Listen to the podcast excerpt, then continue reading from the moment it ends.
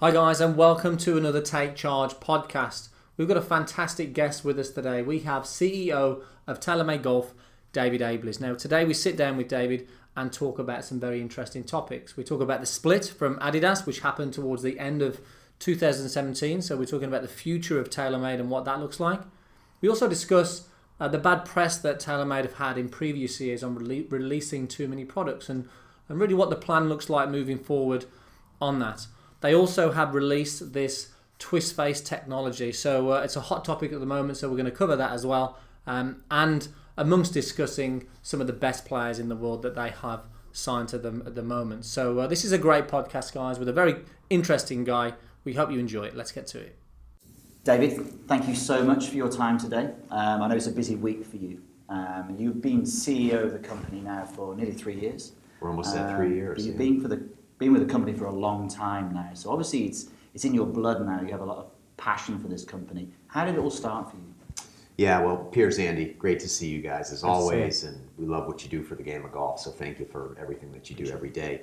Uh, yeah, TaylorMade's been part of my life uh, for more than just the 15 years that I've had the chance to serve here, and, and I'll get into that in a minute. But when I grew up playing competitive golf back on the East Coast, I'm from the New York, Connecticut area originally. Uh, I played with 14 TaylorMade golf clubs. We didn't have golf ball at the time, but TaylorMade's been part of my playing career for many, many years. Um, and I've always revered the brand. It always resonated with me. And, you know, my goal getting through school uh, was to get into this industry. And uh, I knew I wasn't going to be a good enough player to make a living playing. Um, so I really had a passion to uh, get into golf and make my passion my vocation. And fortunately, uh, I earned my way into the sales force at TaylorMade back in 1994 and worked my way through the organization three different times. I think I'm the only employee in the company that has had three first days at the company. So, yeah, keep coming back. Something keeps drawing me, or someone's willing to have me back, one or the other.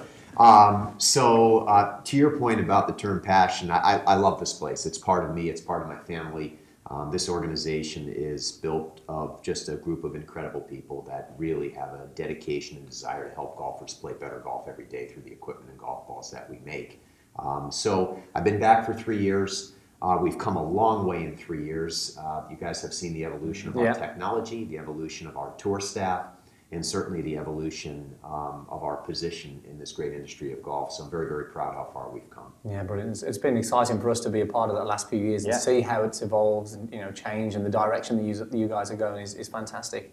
Um, Adidas have recently obviously sold TaylorMade. Can you talk a little bit about the split and, and how that's going to impact TaylorMade moving forward? Yeah, sure. Andy, so we actually closed the sale with Adidas into our new uh, sponsorship structure with KPS Capital on October 2nd, 2017, so just a few months ago. Um, we had been in the process for the better part of 18 months in seeking the right buyer for the TaylorMade brand.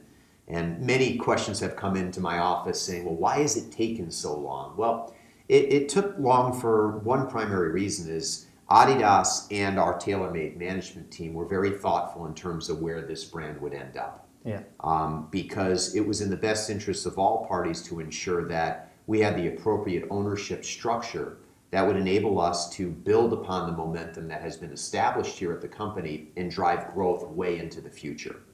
And so, fortunately, we were able to get to that, and I'll, I'll come back to that in a minute.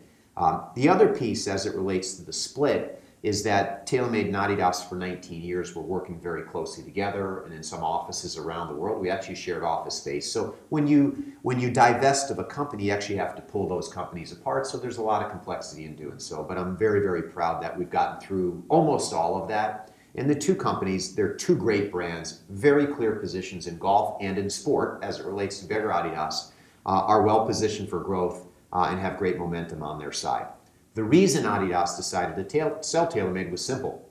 They want to focus on what's core to the Adidas brand, which is apparel and footwear. Well, TaylorMade isn't apparel and footwear, we're equipment and golf ball. And so it's actually a benefit for us to be able to stand alone privately and focus on those two categories and invest in those categories exclusively. Yeah. And that's, that's, that's been very beneficial for us uh, since the divestiture. Brilliant. Absolutely. And I think the brand for TaylorMade for us, we know it's it's it's fantastic. You know, golf clubs. We know that. We know that. Definitely, a few years ago, a few people would say that there was maybe a, a bad name with TaylorMade and the amount of golf clubs that were released. that seems to have changed now. You know, going more on the yearly cycle, like the majority of companies. What are your thoughts on that? What's the strategy going forward as well? Yeah, Piers, I think it's very fair, to be completely honest with you. Um, we were bringing out products to market with a frequency in which golfers really couldn't keep up with it or consume them. Um, and we've always lived by a creed here. I know Brian Bazile said products don't lie, and we would never bring something to market that wasn't better, at least that we thought would better benefit golfers. Um, but the challenge was when golfers want new technology, you've got to go through a formal process to engage them in that technology and ultimately get them to a place where they can play it. And we were speeding things up so quickly because we had all of this technology and it was exciting and we you know the company wanted to bring it to market and the industry had softened a little bit. So we thought that we can engage and really create energy in the industry by bringing more products to market. But candidly the strategy was not working well for us. And we created a bit of confusion in the market with multiple models at the same time at retail or at, at golf courses. Uh, we created some confusion with customers that may have bought those products, and a couple of months later, there was a new one. And should I get the new one or should I hang on to the previous one? Um, but fundamentally, when I came back and, we built a new strategy for go forward basis and product, um, we don't have a definitive uh, timeline that says we're going to be in product for this amount of time. What we try to do is work on advanced technologies that ultimately will benefit golfers better and refine those technologies. And when those technologies are ready to go, then we can bring them to market. Because I've never met a golfer that said, I don't want to play something that helps me play better. Yeah. Um, but what we've learned in our own product development cycle is that typically that happens every one to two years, not every two to three months. And so where we stand today in most of our metalwood products is we're in market at least for a full year, and in some cases longer, and in irons, two years in some cases. But from time to time when we have a breakthrough, which we'll talk about here shortly, we're going to come to market to enable golfers to win. So our game plan is is to follow the compass, not necessarily the clock, and that compass is really driven through how golfers can consume the technology we bring to market and how they benefit those golfers in terms of how they'll perform with them. And right now, we're in a very good rhythm where our customers, golfers around the world, are finding real value in the products we sell. Our positioning in market is constant, it's stable. Um, where uh, I believe golfers understand when we're going to come with new products and why we would come with them. And we have much better disciplines and different practices in the company today than perhaps we did a few years ago. And I'm proud of that because it's yielded uh, more golfers coming back to our company and buying TaylorMade products than ever before. And in the end, that benefits us as a business. It, it definitely seems to be more consistent now. Mm-hmm. I think people understand when things are going to happen now, which is which is good. Yeah, and I think I think what's great about it is you're you're in, you're in a position now where the, the consumer looks forward to what's coming next. You know, you know, with, with some of the technology that's just been released, you know, it's exciting and, and you know people are almost aware that maybe something's coming and when it's released they're excited to then go and get it in their hands and play it which is exactly the position where you want to be i'm sure. Yeah, no doubt. Um, so look TaylorMade are obviously extremely passionate about golf. We can see that you know in the company. We see it through the staff and through the whole the whole company here. Um, how do you see TaylorMade um, your responsibility in terms of growing the game and keeping this game alive? Because it's you know golf has been in an interesting sort of I suppose, time really, isn't it, where we want to make sure that you know participation is still up, and how do you see TaylorMade sort of role in that as well? Yeah, fair, fair question, Andy. You know, there's uh, there are multiple parties and institutions in golf that I believe are responsible for helping the game advance. Um, part of our role in the advancement of the game is to bring out products that help golfers play better so they can have more fun, right? I mean, when's the last time any of us saw someone walk off 18 green and say, hey, this game's way too easy for me and I don't need to play anymore? It's the opposite, right? It's a game that you're always trying to perfect, and if you can accept greatness on a given day, that's pretty good. Even ask our tour players, which yeah. we can talk about later. But you know, our responsible responsibility number one is to ensure that the equipment can be at the very best in the hands of golfers so they can enjoy the game more and perform better. But we've also heavily invested in growth initiatives uh, here in the United States and around the world. We're uh, the primary partner to the PGA Junior League. We were the first in, which now has 250,000 young golfers around the United States, now into Canada, uh, that are playing the game in a team format. Uh, we've invested in First Tee initiatives, which bring uh, underprivileged kids uh, into the game of golf and learn the values of golf so that they can build that as part of kind of their life fabric moving forward. We've done these things in China. We're part of the Chinese Golf Association and helping them grow the game. We've invested in youth and development activities in Europe that you guys are very well familiar with. Um, so we take it seriously.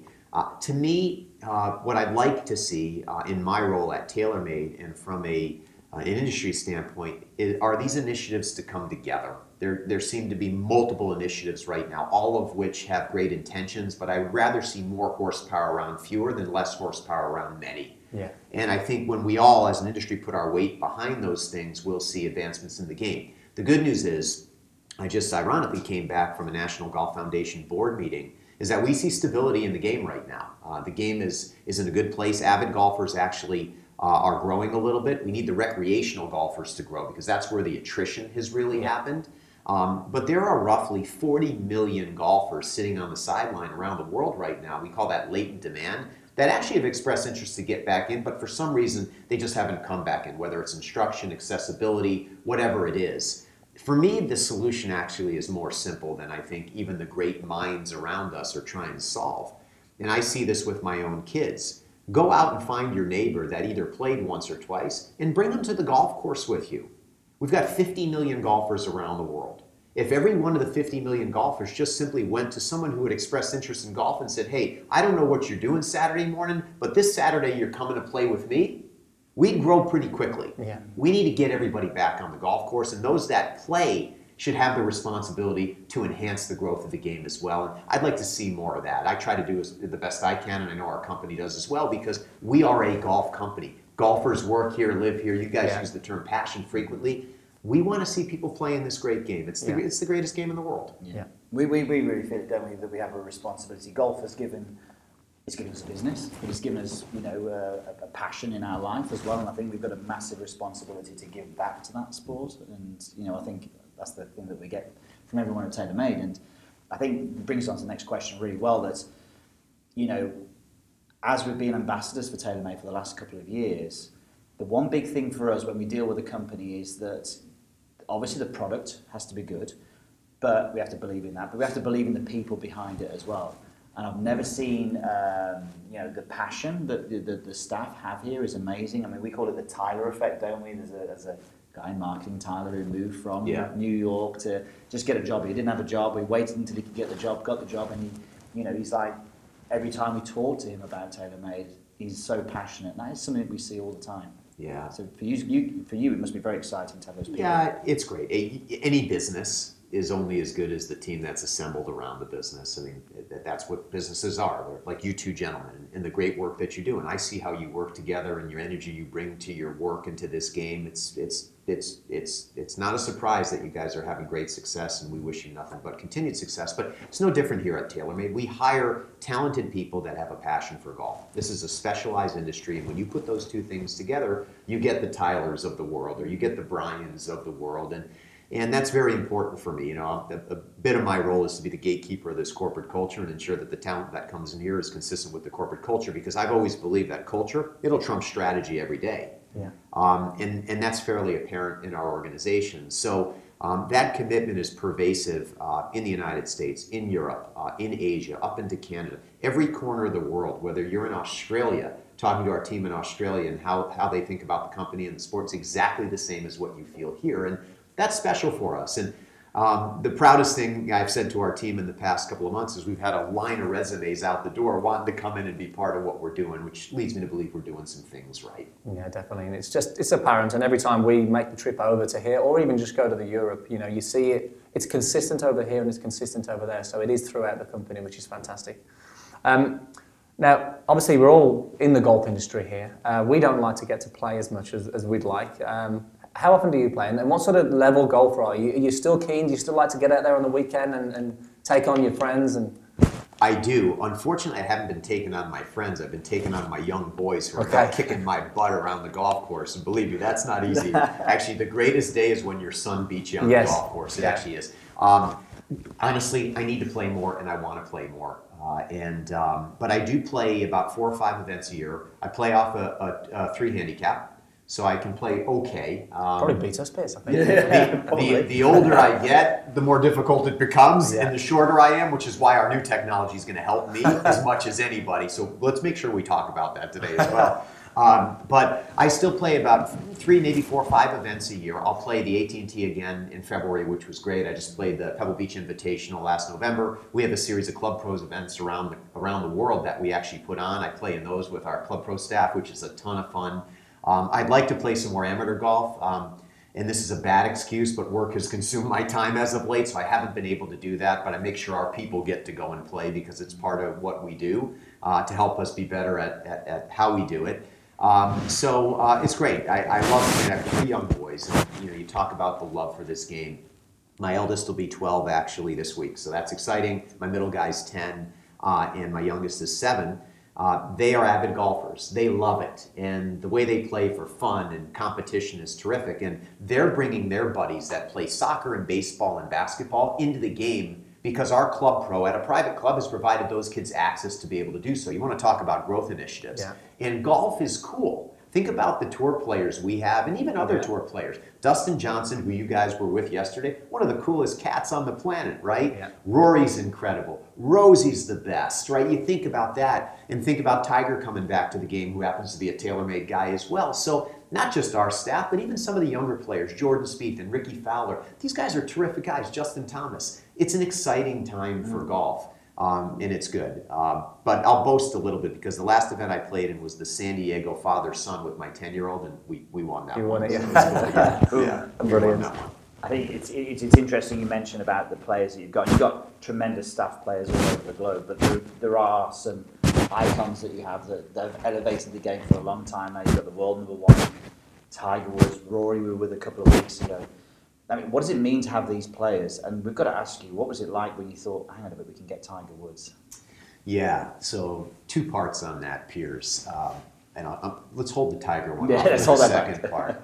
Uh, we're really humbled by the fact that we have uh, five of the top 12 players in the world right now, and then add Tiger on top of that, on top of uh, the PGA Tour Rookie of the Year and Xander Schauffele and, uh, and a series of other great players that play our product. Si Woo Kim, who won the Players Championship. So it isn't just those five guys.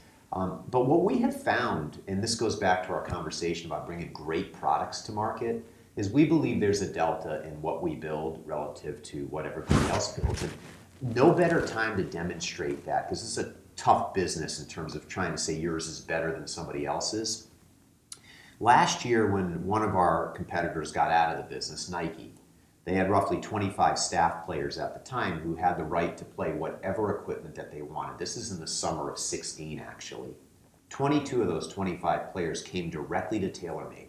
And they did because they believed our products were the best products. And so that was very, very humbling for us, but it was also a validation of we are doing this the right way. Yeah. Um, so that led us downstream into, into some other players that ultimately become part of our brand. But um, to, to think about my close friend Jon Rahm, uh, who is you know gone from uh, an amateur athlete at Arizona State, played on tour for eight months, and he's the fourth or fifth ranked player in the world. I didn't see the world rankings this week, but fourth or fifth in the world with an incredible future. And to think about Jason Day, who had a breakout year in 15 and 16, he'll be back in 18. Had a little bit of a slower year last year, but still world class player. In DJ, world number one, you talked about. And for Rory, I mean, literally, Rory is one of the greatest guys, put aside golfers you'll ever meet. You guys know him. He came to TaylorMade for two reasons. The first one was the golf ball, the second one was the driver. That's why he came. He could have gone anywhere. So that was really cool, which leads me to Tiger. Um, Tiger, I was with him last Friday. Uh, spent quite a bit of time with him. He looks fantastic. I mean, he looks physically great. Emotionally, he's in a great place. He's ready to compete and play again. Um, I shared with him actually on video. I said, you know, I started my career in 1995. In 1997, you won your first major at the Masters. You came off 18 green. Your father was there. Do you remember what he was wearing? He said, what are you talking about? I said, he was wearing a TaylorMade hat. You weren't a TaylorMade athlete at the time. And I remember saying, as a young salesman cutting my teeth in this business, how cool would it be someday that that guy that just won the Masters in 1997, who knew that he would win 13 additional majors after that, was a TaylorMade guy. And here I am standing next to Tiger after we signed him last year and unfortunately got banged up, couldn't play last year. Uh, and he's a TaylorMade guy. So signing Tiger is wonderful for us. He came to us for the same reasons Rory and the other guys have stayed. He wanted the best performing products, especially at this stage in his career, where he now wants to really pursue uh, his convictions in, in getting to Jack's record at 18 majors. So uh, it's great. He's great. Uh, he's doing great, and we wish him nothing but the best and expect a lot from him. And what I saw last week would indicate he's well on his way. Yeah, I mean, you, you look at it, the Hero Hero World Challenge and how, I mean, I think it surprised everyone how hard he was hitting it. You know, 180 ball speed, um, some of the shots that he was playing. I think everybody's seen that two iron that he hit and sort of with that recoil and his Oh. finish. And, you know, I think the, the game of golf is definitely better with Tiger in it. I'm sure um, the Masters is going to be exciting, We all I have a think, next smile year. on our face in this room right now, just talking about it. Exactly. exactly. Yeah, no doubt. There's no doubt. So we can't, we can't talk, we can't sort of finish this podcast, um, David, without really talking about this new technology you got. I mean, we've already done a, a podcast with Brian Bazile, um, but we've got to talk about it. I mean, how excited are you about this new twist face? Because it is a breakthrough, isn't it? It's something so unique that, that nobody's ever done before, and it's, it's so simple, isn't it? Yeah, it is. You know, sometimes the greatest innovations uh, are the simplest ones in terms of how you think about them, but they're also the most complicated to actually, you know, do. Um, for years, and Brian has probably shared this with you, so I'll, I'll try to paraphrase this because it, otherwise I'll get a bit redundant to, to Brian's genius and, and our R&D's genius around this. For years, and most golfers don't know this, we've been shot tracking over face maps and drivers, I mean, for decades. And we have hundreds and hundreds of thousands, if not millions, of data points now in terms of really where most golfers, 99% of the golfers, miss off center, which is high toe and low heel. Yeah. And I don't know if you guys miss high toe and low heel. I've So- seen you All both- over the place. I've seen All you guys both swing. You don't miss very often. But if you do, my guess would say you either miss high toe or low heel. So what dawned on us was, well, why wouldn't we design a face technology Um, where we're not just testing on a robot where the face angle is delivered square and try to get bulge and roll to get back to the center line? That doesn't really happen in our data when we watch humans, golfers, actually hit shots. Because most golfers that miss high toe are turning the face over and the face is shut. And most that miss low heel, the face is open and they're hitting it further right. So bulge and roll really doesn't help you at all in those situations.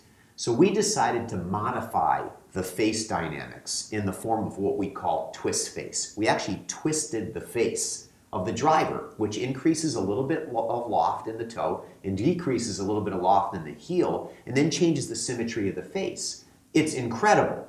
And then we started testing this concept, and what we realized was is that golfers' dispersion on these off-center hits was literally two times better than it was in a traditional construction. And then all of a sudden we realized that through the construction of the face technology and the new aerodynamics on the product, it didn't just get straighter, it got faster.